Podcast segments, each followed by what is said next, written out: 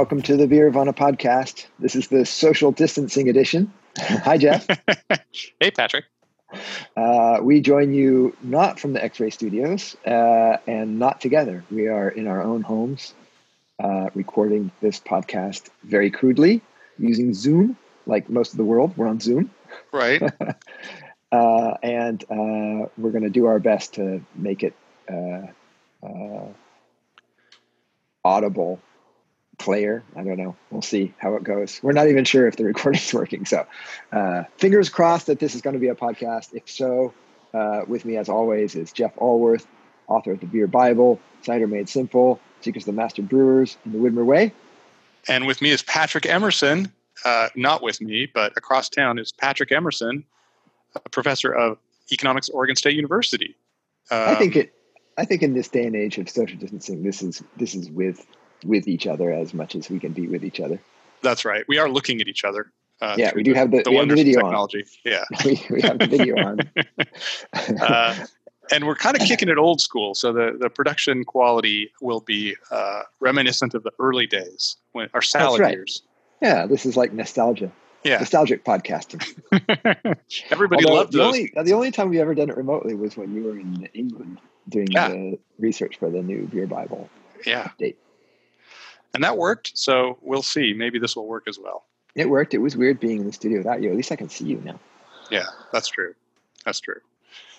Uh, yeah, so we have um, an interesting uh, podcast here today. We the last podcast that we posted, which was a we posted uh, a week ago on um, uh, the twenty uh, the eighteenth, I think, was one that we had recorded when the pandemic was getting going at the Glassware podcast. It was getting going, but it hadn't right. really gotten going yet. And uh, the we were a little cavalier. I don't know if you listened to that, but um, based on how fast things had advanced, I bet. I bet. Uh, we were like, well, this thing could be bad, but you know, it's not so bad now. We talked about the weather and lovely things like that. So we're in a yeah. very different environment now. Yeah, it's unbelievable how quickly things change. In fact, I can I still remember distinctly uh, a week. Uh, let's see, two weeks ago when sort of everything was falling apart. I think it was a Thursday. Uh, sitting around and I was just getting email after email after email of things getting canceled. My son's, all my son's soccer season was canceled and training was canceled. And first it was canceled for a couple days and then suddenly it all fell apart. So uh, that was, um, I think, the 12th of March. I was sitting working at home. In fact, I was expecting to go down to Oregon State the next day for a big meeting, and that got canceled. And in fact, I had to run down last yesterday to grab materials for the class uh, for spring quarter, which I'm going to deliver via Zoom because there's no on campus classes in the spring. Right and we've all gone to remote learning. So yeah, so things changed very quickly. We are now we are in the state of Oregon, so we are now. Uh, they're not calling it a uh, shelter in place. It's a little bit shelter in place light, I suppose. It's stay home, stay no, stay home, stay safe, stay home, save lives. That's it. Huh. That's what that's what the governor's calling it. Uh, yeah. yeah, we're supposed to stay home, only do essential travel. That's right. Travel for academic purposes is okay. So my trip to Oregon State was officially uh, kosher as far as I'm aware. but mostly you're able to shelter uh, there in Southeast Portland. Yeah, we're lucky. We we're in a nice neighborhood that's uh, got a lot of access to open space.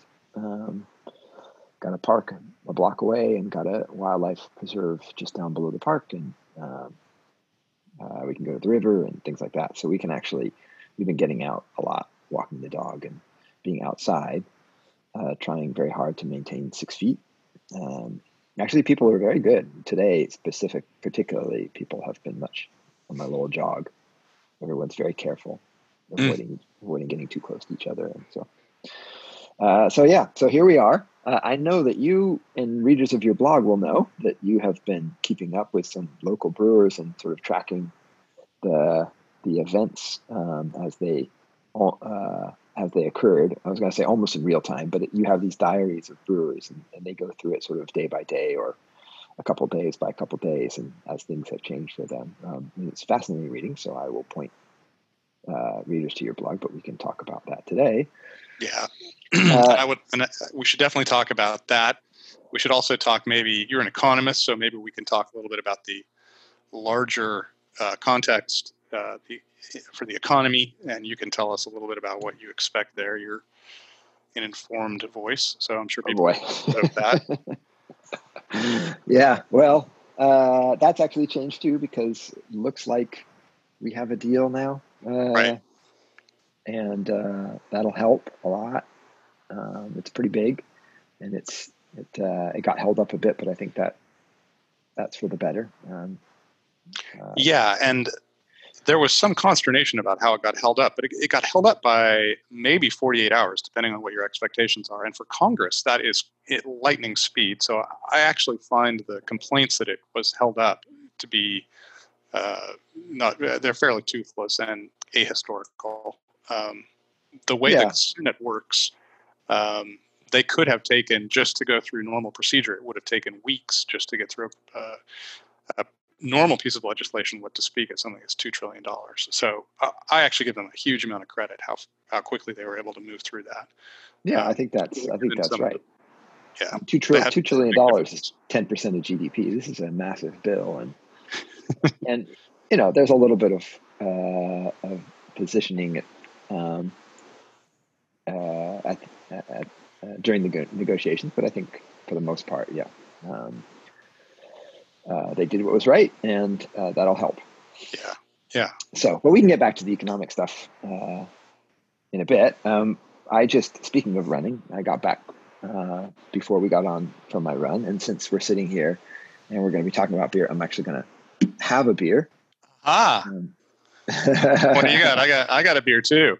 Oh, you're showing it to me. You've got a little beast, Maiden I West.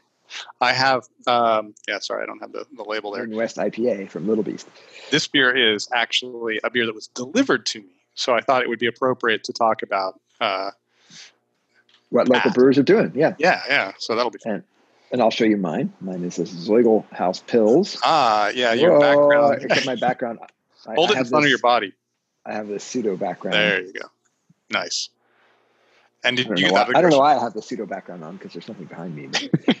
so you have uh, Zoigl Pils, which um, comes from Alan Taylor's Zoiglhaus, which is one of the diaries that I have. So we had All the diaries you had. That's one of the yeah. reasons I picked. It. And I don't know if Alan's going to find this kosher or not, but since I got back from my run, I'm going to create my own little uh, radler because I have some lemonade here. And I'm going to have a Zoigl pills and lemonade.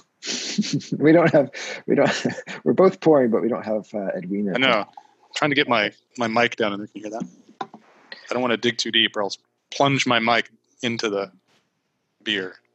I suspect Alan would be okay with my making a radler out of his pills. Oh, absolutely. He he actually blew my mind uh, by saying that it was okay to put uh, syrups in his incredibly impressive Berliner Weisse. So I think I think he's a, a cultural realist, and uh, if it if it's done in Germany, it's okay. The first time I had a, a Berliner Weisse was uh, with him at Pints at the old Pints. Yeah, place. absolutely. And yeah, and he and he had uh, I think maybe a raspberry syrup, but he also had the Woodruff syrup, which he at the time described as uh, the marshmallow flavor from Lucky Charms. Right. It was a perfect description, and that's forever cemented in my mind as right. Cheers, Jeff. All right. Cheers, cheers Patrick. better hold uh, it in front of it. I'll go like this. our audio our, our audio quality is as good as ever. oh boy. We have low production values. Yeah, so um, one of the fascinating things about human beings is they're incredibly adaptable, and so are markets. And shortly, so that this thing, the half life of this pandemic has been really fast. And as you talk to people, they'll describe, uh, you know, they'll lay out the timeline for things, and then they'll stop and say, you can tell that they're thinking like last week or two weeks ago. In their mind, it feels like it's been that long, and they'll they'll stop and say, "Oh, that was like two days ago that this yeah. thing happened." Um, so um, very quickly, brewers figured out how to. Uh, here in Portland, it's legal, or in Oregon, it's uh, it's legal to do home deliveries, and I'm not really sure what laws, uh, you know, allow that and and how they vary compared in in other states. But um, it mainly was a technological issue. People had to figure out a way to uh, have the e-commerce piece plugged in so that people could order online. Yeah. Um, and the, one of the very first was Little Beast, uh, which is the beer that I have and bought. Um, and I've been encouraging everybody if you have an opportunity to buy directly from the brewery, whether it's pickup, uh, sometimes they'll have reserve things and they'll do curbside. A lot of breweries are doing curbside stuff where they disinfect it and leave it out there on the curb, and you don't see a human, and uh, you know you can pick it right up. Yep. Um, or delivery. And the reason that's so valuable is because uh, if it goes to a grocery store, the brewery is separate is, is uh, sharing that profit with the distributor and the retailer, so they're getting right. a third the amount of money. But if you buy it directly from the brewery, uh, you're going to give them all of the money. It'll go straight to that brewery, which, given the volumes are really sliding, uh, is probably the difference between life and death for some of these, especially little breweries that are not in grocery stores or really dependent on taproom sales. Right. Yeah. Yeah. So, it was uh, interesting it. to see uh, our our friend, a good friend of the pod, uh, Reverend Nat, mm-hmm. Uh, set up very quickly a website where he sold not only his own Reverend Nat cider but also uh, he partnered with Old Town Brewing to sell their beer. Right. He's been driving around delivering both uh, and uh, chronicling his his adventures. yeah, I, I actually was texting with him. I don't think I'm speaking out of turn. Um, Nat, you can uh, you can yell at me later if I am. But um, he said, uh, you know, I, I'm setting this up, and if I can get five deliveries a day, I figure it'll justify having it on there. And this was the first day, and he said, "I have 11 orders now, so that's pretty good. Maybe you know, uh, maybe I can keep it going if I can get ahead a little bit early on before it dies off." And the opposite happened. He got he had a lot of interest, and now he's uh, he's making tons of deliveries every day, and it's um, it's actually really helping his bottom line. So yeah, according to his um, to his Twitter that I saw, mm-hmm. uh, he's actually got three three people, himself and two others now making deliveries. That, there's been so many orders. Right, and that's a mm. great thing to be able to, you know, if, if people want work, and I know not everybody feels safe coming in, but some people want to be out, out working, and uh, this is now is keeping a couple more people employed, so that's also great. Yeah. Uh, so that's good. I don't, yeah, as you say, I'm not sure how much that's translatable to other parts of the U.S., but it's a pretty nice feature in Oregon uh, that they can do that. Yeah. the other thing that is true with our our kind of shelter in place light is that uh, places, as you say, can still do to go orders. So places that do food can still, if they want, do food. Although I've kind of understand that that's really slowed down uh, as well. Uh, so um, there are ways that people can still try and, and get revenue from their kitchens and their breweries. And it does seem like that that is certainly possible in many places in the country, and it seems like that's been fairly broadly embraced. Have you done any takeout yet? I have. Yeah, yeah. We, uh, uh, tell us about that. Well, uh, I live in a neighborhood with a bunch of local establishments, and so early on, I was trying to um, uh, help out my locals. Uh, unfortunately, a few of them have shut down now. Uh, I don't think the volume was enough to justify the staff, which is too mm-hmm. bad. Mm-hmm. Um, and uh, as I said, I had to go down to Corvallis yesterday, so I uh, uh, did take out from a, uh, a local place down there um, when I was. But it's generally uh, pretty easy. A lot of places have gone touchless, which is nice. Um, so, for example, you can just do like Apple Pay, you can mm-hmm. pay for it, pay for it um, via the web ahead of time and yeah, they'll just have it waiting for you. So uh, if you're if you're very concerned, then you can really avoid contact at all, um, and then just take the take the food home. And I understand from uh, uh, what I've read about uh, these things, the CDC is they're not they're not too concerned about uh, prepared meals. in terms of transmission. So that's good. Yeah. Uh, it occurs to me, since we're speaking of delivery, that I should uh, say if you live in Oregon, uh, anywhere in Oregon, uh, there may be a brewery that's delivering nearby you. And if you go to my blog, beervanablog.com, I'm keeping an active list of the breweries that are making deliveries there. So uh, you can go there. You, you, it's just there's a link at the top of the, the front splash page. You don't have to dig around, um, and that way you can go find your local the local brewery nearest to you and uh, support them. So if you're not in Oregon, um, you're going to have to dig around somewhere else. But uh, yeah, here, here, you can, here, you can, do it there. And if you're listening on X-Ray FM, uh, that might be helpful for you. There are a number of Portland places doing it. Yeah, and I actually intend to do that soon once my uh, supply runs low. I also have. Uh, I feel very loyal to to the uh, the owner of the local my little sort of corner store bodega, if you will. Yeah, I uh, mean that's the thing. You gotta you want to try to keep all these businesses in going. So yeah. So yeah, I'm trying to spread my money around, keep it local, and keep yeah. it moving. Yeah. Uh, that's the you know that's a big part of the economics right now is that money's just not not circulating, and um, that's going to be bad. So every little every little bit helps. Yeah, my wife, uh, whom we've had on the podcast, uh, who owns a cannabis business, um, has been gaming all this out, as I know many companies have been. And one of the the really big things was even if it was possible to purchase uh, whatever good you're selling, it wasn't so clear that people were going to have the money to do it uh, with all these layoffs that are about to happen or beginning yeah. to happen.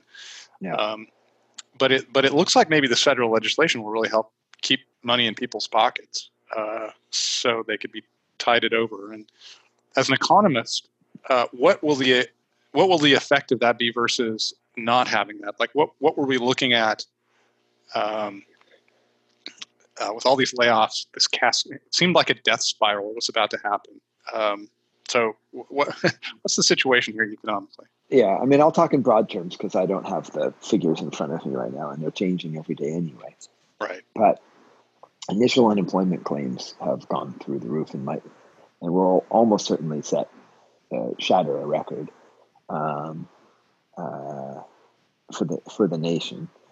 Um, so that's the first thing. So people are getting laid off immediately. And, and will we will we see those figures at the end of the month? Uh, yeah, actually, they'll start coming out soon, as long as the Trump administration doesn't try to play uh, play politics with them. Right. Um, uh, you know, we'll, we'll get data on national unemployment claims. They go through the states, so that's one of the deals. Is that it's an aggregate um, number that they collect from the states, and so whether the feds are going to publish that or not, but you can kind of get a sense by what the states are putting out. I mean, Oregon for sure has um, it's been bonkers. Uh, so anyway, so the very first, the very first effect. Well, I guess the very first effect is that just demand has cratered, um, and so that's forcing. Uh, these you know restaurants breweries all these you know hotels all these businesses that are no longer able to sort of conduct business during this period have had to lay off all these workers. And so that means both personal harm and hardship for them uh, for the workers themselves but also uh, means that all of that income isn't being generated and spent somewhere else. So uh, that's sort of like the first the first level effect the second level effect is then all these businesses that are no longer able to bring in custom uh, can't uh, pay their bills, um, and so they're not ordering from suppliers, and therefore the suppliers are not ordering from the producers, and and on and on and on. So these effects become sort of start to cascade and become very big very quickly. Uh, so what you might think is, oh yeah, these are just little restaurants. and It's just a few wait staff here and there and hotels, but you know the, the, the effects really sort of start to ripple very very deeply. Um, and so you know the most immediate concern is, is shoring up uh, the ability to people to sort of make make meet their minimum basic needs, but also shore up the economy because if things get let's let's say best case scenario things in a couple months months are back to something uh, close to normal. Uh, if all of a sudden all of these businesses have died in the interim, then it's it's sort of costly and slow to rebuild those businesses. So it's much more cost effective to try to keep them afloat now. Um, and so and so the legislation, as much as it allows small businesses to get bridge loans and uh, covers unemployment uh, insurance claims, uh, will help a lot, uh, and hopefully will not only sort of help us get through this period, but probably more importantly, will help uh, make sure that we can recover very quickly uh, afterwards. You're not an epidemiologist, so I will not uh, ask you to pre- pre- but predict. I've, but I've, I've, read a lot of newspapers lately. right. Uh, so it's it's it's really impossible to know how to game this out if it stops. Uh, you know, if we get back to something like normalcy in, in May versus July, but um, what effect will you have all these people who get laid off? You have all these companies that are not in you know not uh, selling products right now. What percentage of them will never come back? Like what what kind of lingering uh, effect could it have versus just snapping right back? Uh, yeah, well, that's sort of the million dollar question. uh, I, I asked the good ones. Yeah, I, I don't know. Uh, so the, the what things that I'm, I'll tell you in, instead of answering it directly because I just can't. Right. What I'll do is I'll sort of take you through the stuff that I kind of, kind of keeping track of. Excellent. Um, so uh, what I'm uh, interested in seeing is how many companies are able to, uh, by shedding sort of their quick variable costs, which is mostly labor often, um, how many of them are, have reserves to uh, to weather the storm, and how many with these small business loans and grants that, that might be available are able to sort of stick it out. It'll also depend probably on landlords. I mean, I think this is a situation where hopefully everybody will take a bit of a haircut because it's a lot cheaper to do that um, now, meaning you know you take a portion of a rent rather than demanding all of the rent or your lease payment, uh, knowing that in a month or two uh, you'll be back to normal rather than just sort of having a vacant space that you'll have to try and lease. I think it would be a lot more sensible to to work with your tenants um, now. And so the question is, you know, uh, how how long they'll have to survive because a lot of businesses might be able to survive a month, but two months is getting really hard, and three months might be impossible, right? So the timing is really uh, critical, and how much support they get in the interim is is really critical. So I was very encouraged by this this Senate bill, um, assuming it all gets passed and signed and, and, enacted, that it provides a pretty healthy dose of help um, both to employees but also to businesses themselves.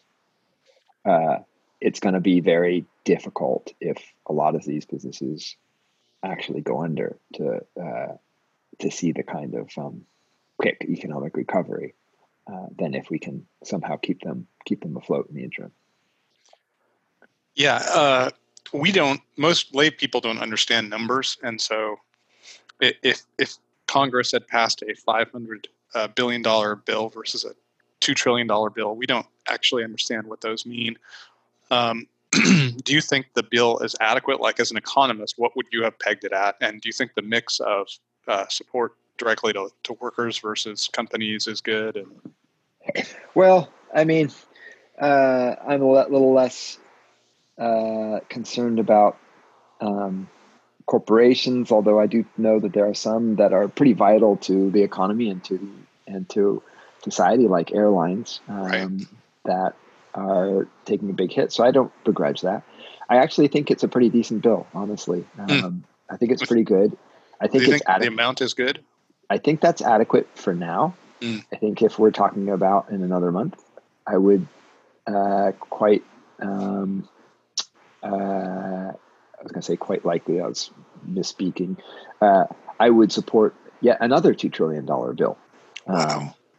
Yeah, I mean, uh, to put it in context, you know, two trillion dollars is ten percent of GDP, but during the, uh, uh, I posted this on a on my one of my rare tweets during oh, World War II. I may have 19, missed that. 1942 to 1945, we ran uh, deficits uh, of um, 20, uh, well, on average, over 20 percent of GDP for four years straight. Mm. So that was the, de- and then we you know, we had this uh, massive 20 year boom after the war. Um, uh, not immediately, but, you know, we went through this great post war expansion in the economy. So uh, if people get squeamish about two trillion dollars, I would say that you know we can definitely handle it, and we can handle even much more, um, especially given the economy that we had before and the economy that hope we hope to have after. I think it would be, uh, you know, uh, penny wise but pound foolish or something uh, to uh, to try to skimp now. Uh, and um, I think you know uh, people have used the term stimulus, but it's really not a stimulus bill at all. Really, what it is is just trying to maintain some semblance of what we got. Try to sort of a disaster relief bill, really, mm-hmm. um, and the extent to which we can stop people from, you know, losing their homes and losing their businesses, and uh, that'll help a lot in terms of the recovery. And I think we will see a much much stronger recovery if if if we spend now. So. I think it's good for now. We'll see how the next few weeks unfold in terms of the virus. Right. And then if it's still, if it looks like we're still going to be fighting it for a while, I would hope that they would go back and do it again. Honestly. So the economy's been uh, growing and and uh, uh, been healthy for uh, over a decade. Uh, so this comes at a really weird time. Do you think? Uh, you know, it looked like we were kind of slowing down before this happened. Do you, as an economist, will this have some kind of different effect than the normal thing, or will we kind of bounce right back to where we were, assuming uh, like a, a medium case scenario? Gosh, it's hard to know. I would like to think that that we'll have a a, a very robust recovery. Um, as as dramatic a drop as we saw, um, there's no reason that we couldn't have a very quick recovery if if we're able to keep, like I said, people in their homes and businesses afloat um, then getting back to normal business could pick up fairly quickly, not overnight. Um, you know, it takes a while to sort of generate that level of consumer spending and and uh, money circulating through the economy. But there's going to be a lot of pent up demand too um, when this is mm-hmm. over. Mm-hmm. Uh, for example, I'll probably need a haircut. I know it's a I know it's a silly example, but it is a it's a it's a real example. There's a lot of things you're not going to do in the next couple months uh, that you might that you're going to have to sort of catch up on afterward. Um, and so, you know, all that suggests that we could have a, a pretty robust recovery. But I think it all the the key is what we do in the interim, and so that's why this bill is uh, is so big. So I don't see. I think. Uh, I don't see any reason why in a year from now we couldn't be back to where pretty much where we were before the virus hit. Mm, no, that that's really good news. I had not heard uh, people look past the crisis so much. So that's actually really heartening. Yeah. So and now I'm going to put a big caveat, which is yeah, uh, which is I'm sort of thinking in terms of the U.S. economy. And of course, we're very interlinked with economies around the world, and um, it could get really bad in other parts of the world. Uh, and some, um, this is going to sound callous. I don't really mean to be callous, but there are parts of the world that are more or less important to the U.S. economy, just in terms of the relationships we mm-hmm. have. Mm-hmm. Sure. So you know, Western Europe is a big, a big, uh, a big trade partner of ours, and to the extent to which Western Europe is really going to suffer, um, and how quickly they can bounce back, it's it's not clear. But I would just say that the Western European governments so far have seemed to be even more aggressive in terms of uh, providing support to local businesses. But that, of course, is going to hurt uh, all of these. Um,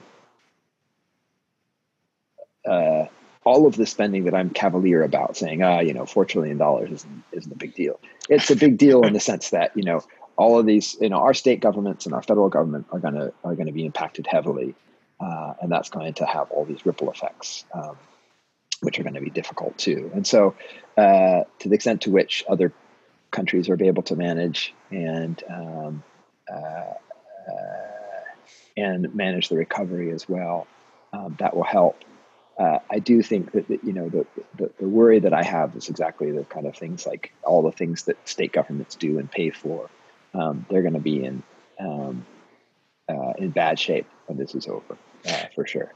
Yeah, this is an interesting thing. Um, I haven't heard a lot of people talk about this, but most states have a no deficit spending policy, uh, which right. you know are artifacts of uh, uh, conservative politicians um, wanting to put the brakes on spending, but it means that in moments like this, uh, if you're uh, if you're uh, tax base collapses, which probably is happening, um, then you're you're you have to cut spending because you can't run a deficit. So we talk about the national economy a lot, but how do you think this is going to affect state economies? And yeah, can yeah. they can they bounce I mean, there back? are a number of there are a number of states that do actually have rainy day funds. Oregon's not one of them.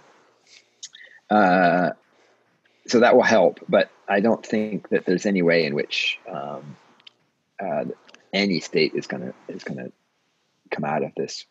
Well, actually, I'll rephrase. There could be states. Uh, you say I'm not an epidemiologist, but um, I feel like I'm an amateur epidemiologist because I read so much about this stuff. It, yeah, we all kind of feel that way. The the virus is clearly extremely. Um, uh, um, what's the? I don't. I can't speak like an epidemiologist, but uh, it's very clustered. Right. And so um, it's hitting New York a lot worse than it's hitting Oregon. Yeah, and so there are. so I imagine that there'll be states with very different experiences actually to this virus. There might be states that actually have a very mild outbreak because they've been able to uh, avoid a major cluster. Um, yeah, so, we're seeing that actually in uh, uh, Kentucky and Tennessee, neighboring states. Uh, people have really used them as two examples because they have similar outbreaks, but the governors have behaved very differently. And I think it's uh, Kentucky, Beshear State, is um, doing way way better because he's really clamped down. Mm-hmm. Uh, and, and, so, yeah, that's that's interesting. Policy matters, right? So, yeah, yeah. C- carry on. Well, it's interesting, right? Because this is something that people are talking about in Oregon that the governor is trying to strike a balance between public health and business and not being too draconian and uh, which I think you know is an appropriate discussion to have. But uh, uh, this national discussion about whether to restart the economy sooner and suffer the public health consequences, it's you know it's a little bit of a, a false dichotomy because the extent to which you're able to limit the damage of the virus now is probably going to uh, mean that you're able to preserve a more healthy economy uh, uh, in the next, you know, four or five quarters. So so I think that states that manage this well uh, will do a lot. And, and you know, Oregon is still too hard, too too early to know because we're doing so little testing. But um, so far, uh, uh, ha- we haven't had a major cluster here. And so, to the extent to which the current um, stay-at-home orders will help, that was, was just going to help not only the the fiscal situation in the state, but will help the state economy as a whole. Mm. Um, so what I uh, what I will say is there's going to be a bunch of states that are hurting. I think actually some states might end up getting out of this without um, uh, too much fiscal pain, but there's going to be a lot of um, a lot of rebuilding uh, to do with um, government uh, uh, coffers, right? And so that's going to be um, uh, sort of austerity measures in terms of all kinds of government services, public safety and education and um, social services and the like. And so that's that's a bit of a worry, and that could um, could delay the recovery. But you know, we'll see. Mm. Yeah, it's scary times, and it's funny how uh, adaptable human beings are. we have going through this so quickly. I, I, I, I recall my own reaction both to the consequences from the the, the, the virus itself and also the economic consequences and and being in a place where the, a worst case scenario two weeks ago um, is a best case scenario now, and two weeks ago that seemed like uh, an unthinkable thing, and now it feels like well we can make it through that. I mean the body. Um, you know the mind really adapts itself to the circumstances. So we're, we're we're moving through this and trying to figure out how bad it's going to be. It's interesting uh, how re- resilient we are in some ways. It's kind of heartening to see yeah, it's funny, you know, you think about the going through this in the age of social media and streaming services and all that. You're like, oh, come on, it can't be, it's not that bad now. Uh, it'd be a lot worse uh, when we were kids. That's right. So I have a pandemic story. You want to hear a cool pandemic story I have, which you will relate oh. to? Oh, cool pandemic story. Yeah, you won't you won't hear that phrase much. Go ahead. That, that's right. Uh, I was in India uh, during a plague outbreak in right. 1994, the fall of 1994. Um, and it was a serious outbreak. This is the bubonic plague. It got started in uh, Gujarat, uh, and it progressed very much like the pandemic we're seeing now. There were a couple of out, uh, you know, isolated cases in uh, Gujarat, and uh, everyone thought, well, well, you know, it'll be isolated there. This is really dangerous, but whatever, it'll be fine. And then it started spreading pretty fast because humans move, just exactly what we've seen now, and it started cropping up in other places. And before long, um, the rest of the world had shut down any flight coming out of India. Uh, and for about a month, um, we were just stuck there. So I was uh, doing a fellowship uh, in grad school there. Um, and uh, we didn't know what was going to happen. Um, people were wearing the same thing. Very few people on the streets. Those who were on the streets were wearing masks. Um, and, uh, you know, the bubonic plague is far more deadly uh, than the uh, coronavirus. It's actually quite treatable, but in India it was not treatable because there was it, the system was getting overwhelmed. So people were dying from a treatable disease. How how is it communicated? I think it's communicated the same way. I think it's uh, I, I, think it's airborne. Uh-huh. Um, yeah, it's a it's a fairly communicable disease. It's it's it's it's bad. The reason it's so deadly is because it has that that that horrible combination of um, pretty high communicability, but also high mortality. Um, yeah. Typically, the more the more deadly a, a, disease is, the less communicable it is. But the plague is pretty bad.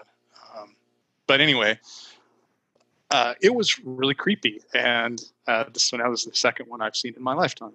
Um, so I, I, I think these things are are going to become more and more common. Yes, yeah, I think that's that's for sure, which is why it's so appalling that our government was so unprepared. yeah, willful, willfully so it seems, which is uh, disappointing. Well, we should say I, I would like to say that uh, we often say sweeping statements like that. There are many parts of the government that that were prepared and uh, knew what to do, but um, that that that system has been frayed in the current administration, and so uh, it was disconnected, and there were a lot of a lot of problems. But a lot of the uh, you know workaday bureaucrats in CDC and other places are doing great work. Oh yeah. So that's let's not throw them out with the bathwater. That's a, that's a good point. Um, so we should get back to beer. yeah, yeah, yeah. Speaking of beer, how's the? I've not had the Little Beast IPA. I had never had an IPA from Little Beast. Um, in fact, uh, so Little Beast in Portland, Oregon, here is one of our very finest breweries. Uh, at some point in the next month, I'm going to get out my top 10 breweries of Portland, and Little Beast will be on that list. Um, they're a really good brewery, but they mostly make wild ales. Right. Uh, Charles Porter and uh, his wife Brenda Crow. He's the brewer. Uh, they they own the company together. Um, they they do these wonderful. He's uh, one of these guys who has a real. He's a yeast whisperer, and he can put yeast and bacteria into into beer and make them sing beautiful harmonies. Um, he does he does great work with uh, low acid wild ales that are very vinous and sophisticated and complex, but also very approachable. Really, just delightful beers. Kind of beer that it would be hard for me to imagine disliking. So that's what he's famous for. But um, like everybody else, it's Portland, Oregon, so he has to make an IPA. Yeah. and I've, uh, you know, I've seen that he's he's been releasing IPAs from time to time, and I've completely ignored them because, you know, I'm going to drink a little beer, I'm going to drink something else. But um, here we are trapped in our houses, and uh, I was happy to get both the uh, IPA. I also got a cool um, porter he made, strong porter, uh, like a Baltic porter slash stout dark ale, strong dark ale that um, is made with chocolate and chili peppers. Uh-huh. Uh, and I was interested to see how he would do with that. So that I got that, and then I did, of course, get a few of his bottle, his barrel aged stuff as well. Um, and but I wasn't actually expecting much out of the IPA. I got to tell you, usually people who are really focused on a certain thing, uh, not necessarily so good at other stuff. You know, there's a brewer in town. I will not name. I will not say his name because I I don't want to uh, slag him unnecessarily. Um, who makes spectacular lagers. Mm-hmm. And uh, when he tries to make English ales, which are, you know, pretty darn easy to make. Like you and I make pretty good English ales. They're not actually that hard. Single infusion mm-hmm. mash. Like let's do this thing. Basic stuff. His are not very good. Makes spectacular lagers, um, but you know, it's hard. It's hard to make things from another tradition. You start thinking in a particular way, so it's very difficult. Uh, but I, I know of, of whom you, you speak. I'll just say that last time that I had a beer from that brewery, I'm not sure, I can't say it's the brewer. Uh, yeah, don't say it. Don't say the brewery's name. They had, I'm not, but they had a, uh, uh, uh, what I felt was a pretty decent English ale. That brewery will also be on my top 10 list. Yeah. So, yeah. so just saying, that old dogs, maybe they can learn new tricks. You know? Yeah, yeah, yeah, yeah. Absolutely. It's possible. But um, tr- national tradition is an important uh, thing to learn. And if you actually learn it well, you can go much more deeply into a, uh, uh, making a beer style and make it much better. Yeah. But then sometimes you get down in that well and it's hard to get back out of that well. And let's see what another there's a well over there. You got to get down in that well. Yeah it is hard. I mean because you you know your palate's trained your instincts are trained all the stuff is trained in a certain way. And then yeah just making one-off here and there can be difficult right? I mean, yeah. all the nuance is lost perhaps. So getting back to little beast's uh, maiden west ipa it's a it's a super cool beer. Uh, it's unusual in that it is a, a uh, juicy old school ipa so mm-hmm. it's it's a it's got a citrus pine profile. Uh, yeah. Uh, you know, it's I, am guessing it's gonna gonna have like Cascade Centennial Chinook sort of hopping. I don't know what it's got in there, but it's like those kind of hops. Right. So it, has got a classic uh, old school profile, but it's not very bitter and it's quite juicy. So you smell it and it's you think it's going to be one of those old face melting yeah. Hot bomb. I mean, uh, IBU bombs. Exactly. And then you taste it, and it's uh, citrusy, tiny bit of pine, less pine than citrus on on the palate, uh-huh. uh, but very juicy. So full, sweet flavors. Uh, you know, a lot of late edition uh, use of these hops, mm-hmm. um, and then it finishes uh, w- without that old school pop in the nose bitterness that, that right. comes out. It finishes with a nice soft kiss, and um, stand- it's really good. It's a standard wonderful yeast. Beer. Yeah, yeah. Just it's a standard IPA. I mean, it's yeah. it's there's nothing uh, nothing unusual about it except that it's a it's an old school new school thing, and and you don't usually see this. Like if you're going to go for the the uh, citrus pine thing, you usually go for pretty good bitterness and you know an old school thing. So I, I am I'm, I'm I'm really digging this. It's it's cool. nice. Yeah, it's really good. So good job, Charles.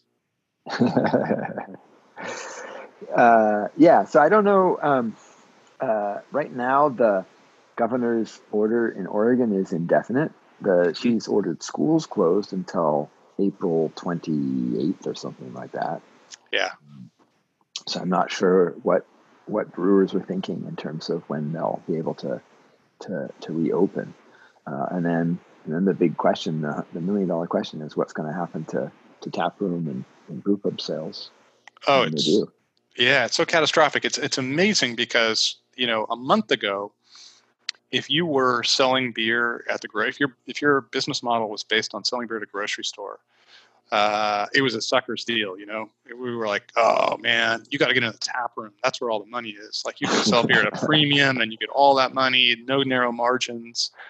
Like that's the way to really do it. And and now, uh, if you're depending on tap room sales, uh, if you've got a brew pub um, where you depend on uh, draft sales along with beer, uh, food sales, you're dead in the water. You're not.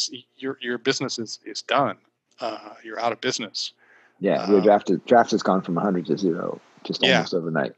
That's yeah, amazing. and breweries like if you if you want to buy a keg from a, a, pub right now, if you have the capacity to put a keg on, you can get a great deal from a, a brewery because they're sitting they're sitting on massive amounts of this draft beer that's just going to sit there. And they you know they they will be happy to sell you a keg because it's it's going nowhere. And uh, one one thing that when I was talking to the breweries for my diaries, the, the thing they said was we immediately shifted. Like we had this normal package mix of certain amount to draft, certain amount, you know, to cans and bottles. And then we immediately turned on a dime. It's like nothing to draft. We just we're taking that off. Maybe we'll put one beer in a tank so uh, it's ready to go. Um, you know, we'll get a lager ready, if it's ready to go, we can have that in the tank, um, so we can have some draft beer. But basically, we you know we got to get stuff into package because that's the only way people can buy it now. Yeah. So one of the things I'll say that was really interesting um, uh, from your diaries was this. You know, there's this tension obviously these are small business people their whole livelihoods depend on their business they're supporting a bunch of other people and their families with their business and so they're desperate to to see uh, business return but there was also this really strong uh, humanitarian thread uh, throughout uh, these diaries that understood the um, the situation we're in and the hardships that people would face if they were exposed to this virus and caught the disease and so um, I, I, I found that really interesting and really um, both heartening and a bit heart wrenching, right? Because um, you're seeing sort of this personal devastation of your of your business and your employees you have to lay off. At the same time, you're trying to have this compassion and empathy um, for you know society as a whole, or humanity, uh, which was which was heartening. But it's going to be uh, it's going to be that the, the other side of this virus is going to be a very tricky negotiation. Uh, how soon do you do you allow uh, things to get back to, to normal and how will people react after they've been told to, to be so extreme and avoid communication of this virus how are they going to react to going back to the public sphere um, yeah it's, it, that's a really interesting question um, to go back to your I have some thoughts on that, but to go back to your first point, it is it was mm-hmm. so interesting to hear these breweries talk about uh, the the incredibly difficult choice they had. On the one hand, you could uh, say to us, uh, one of your employees, stay at home, uh, you'll be safe, but then, um, and, you know, you can go on unemployment, but then you get a much smaller paycheck, right? Mm-hmm. Or um, I can keep employing you, but you may get coronavirus. Like as a as an employer, as the boss, trying to make that decision of putting your workers in jeopardy, in, in physical jeopardy, versus uh, making sure that they were uh, financially whole. It's an, I mean, it's just, it's painful. One of the uh, brewers that I spoke to, uh, kind of off to the side, not, not necessarily off the record, but he didn't, he didn't put this in his, his own thing. He said, I was literally crying when I was laying people off. I didn't know what to do. Yeah. Um, it's very, very challenging uh, position to be put in. Um, these are breweries that did not make bad decisions. You know, they're they were not running bad bad operations. They just got caught by some weird quirk, and and here they are. Um, yeah, the, the, but the other question is so fascinating to me. I was talking to some somebody else today uh, about this, and you can imagine that people who are no longer, you know, spending a lot of time in pubs think, ah, what do I need to go to the pub for? Um, I've learned to live without the pub.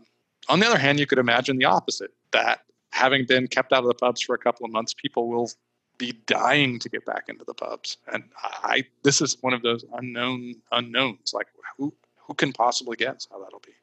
Yeah, yeah, I know. It's it's going to be interesting because uh, you know I think there's going to be this real big pent up demand, but there's also I think going to be a bit of trepidation.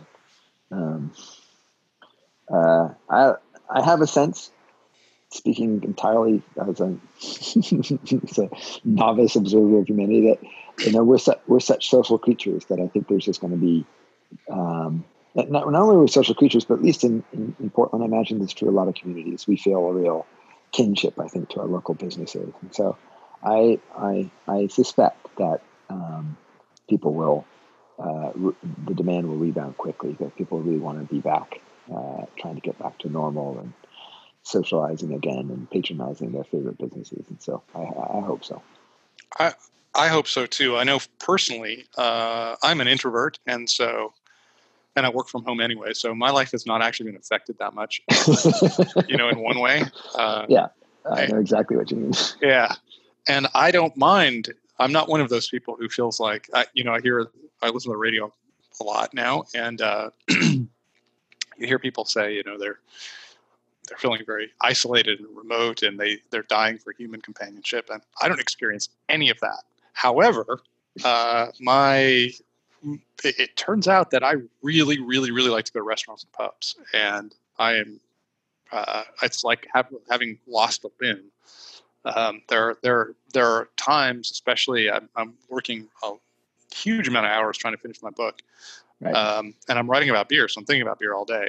And before this all hit, uh, one thing that I would do routinely is at the end of the day, I would go to the pubs. I'd be like, this is my this is my reward. I made it through this day. I'm gonna right. go get a beer.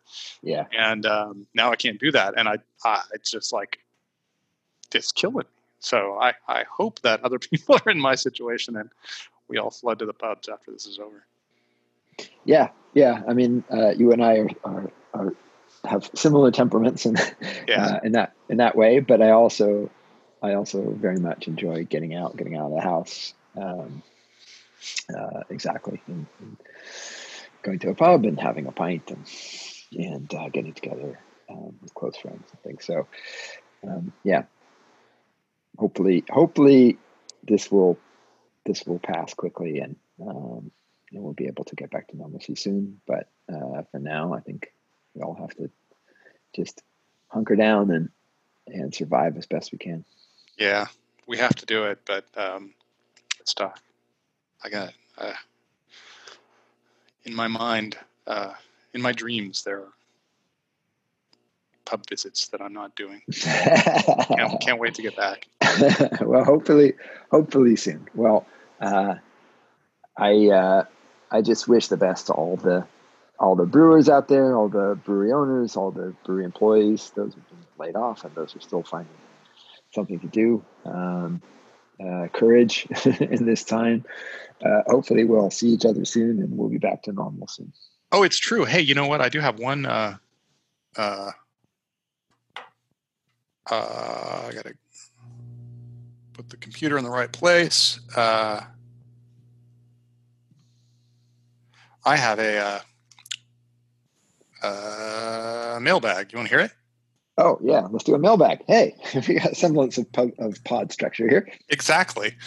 Uh, before we leave, so uh, we were talking about aging beer some time back. Yes. And I described uh, a, a, characteristic flavor that happens with aging beer. Um, and in the literature, it's spelled R I B E S, mm-hmm. uh, which I pronounce Reebs. Okay. Uh, we got an email from Peter Weishample, Weishample, uh, who has a correction. Okay. So I'll read it now. It's pronounced ribes, as in the genus name for currants, which are sometimes called gooseberries. It's neither the hmm. only fruit called gooseberry nor the only fruit called currant, so it is really helpful to use the scientific name. The pronunciation I provided is a way uh, botanists say it in my experience. I would probably also have said Reebs had I not rubbed elbows with botanists over the last 25 years. Thanks for the podcast and good luck. So there we go. So that was that like black currant taste you were talking about. Yeah, and it's kind of like a uh, when the in the literature they're they're it's the catty flavor, the the unpleasant oh, okay. catty flavor. So, oh, oh. so yeah, it's it's well, I know it's a weird thing. It's it, it's often referred to as blackcurrant, but it, they they mean kind of like this I don't know if that's a gooseberry or I don't. I'm not really sure. That's what it took me. A, it took me a lot of years to figure out what the hell they were talking about because it was always, it was always in the literature just pronounced. You know, it was like, oh, it's got a Reebs flavor, and what the hell are you talking about? It's got a Reebs flavor. Well, first of all, it's a ribes, and second of all, it means ribes. Yeah. All right. So if it's catty, say ribes, and you'll and you'll know. Yes, it's kind of that. Uh, yeah, nasty and, thing. And you'll you'll sound like a very smart beer person. Yeah, apparently so. I don't know uh, if anybody else in the beer community uses that term, but uh, but you'll see it in the literature anyway. Right. All right, my friend. Well, uh, I think um, we should probably put this guy to bed. Indeed, and let's hope the tech works so people can hear it. Uh, well, yeah, we'll find out to actually have a recording after all this. if we can get that recording onto some kind of format that we can put onto SoundCloud and then get it out as a pod. Yeah. All to be discovered. But if you're hearing this, it means we figured it out. That's right. old men, old men in our in our living rooms.